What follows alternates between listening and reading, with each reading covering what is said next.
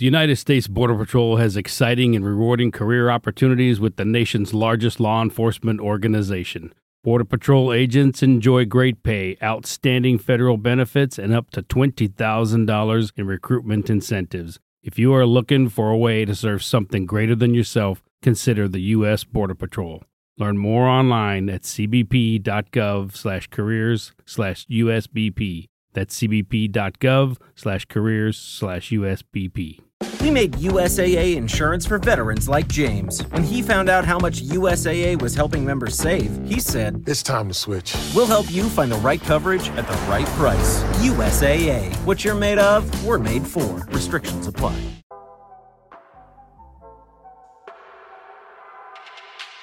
Good morning. It's June 20th, 2022, and this is 5 Minute Daily Devotionals with Religionless Christianity.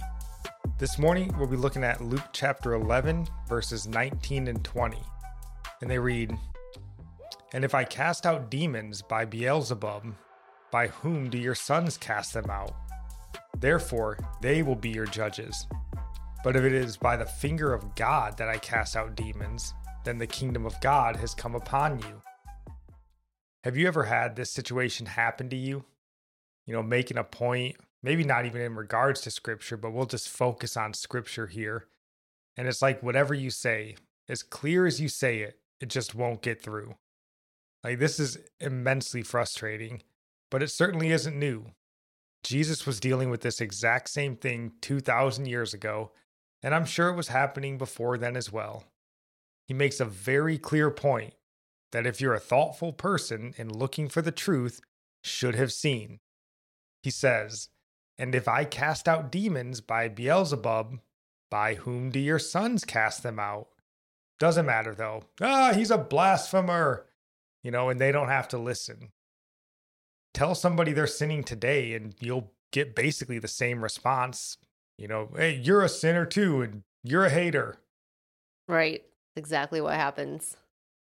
So they just they just couldn't handle the thought that Jesus is doing the work of God.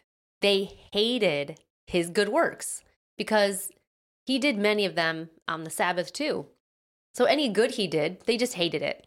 So they had to try and say he was not doing the work of God here. The only other reason for a demon being cast out was that Jesus had a demon. So they accused him of this in other places as well.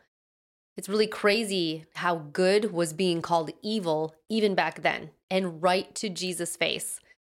I just can't imagine the horror when they all realize who they were accusing of sin. Pretty scary. Pretty scary.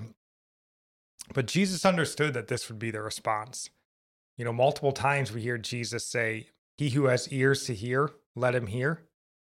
We likewise must be aware that this is the response we will get. If it happened to our Lord, it will happen to us. However, like our Lord, we don't stop preaching, don't stop teaching.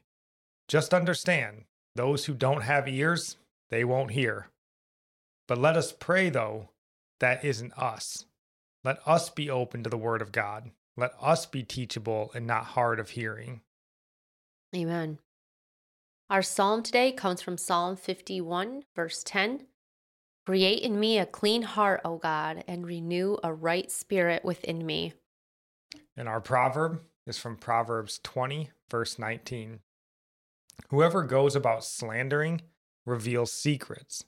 Therefore, do not associate with a simple babbler. And I'll end praying for you from Psalms 145. May the Lord show you he is gracious and merciful, slow to anger and abounding in steadfast love that the Lord is good to all, and his mercy is over all that he has made. May you know the Lord is near to all who call on him, to all who call on him in truth, that the Lord preserves all who love him. God bless.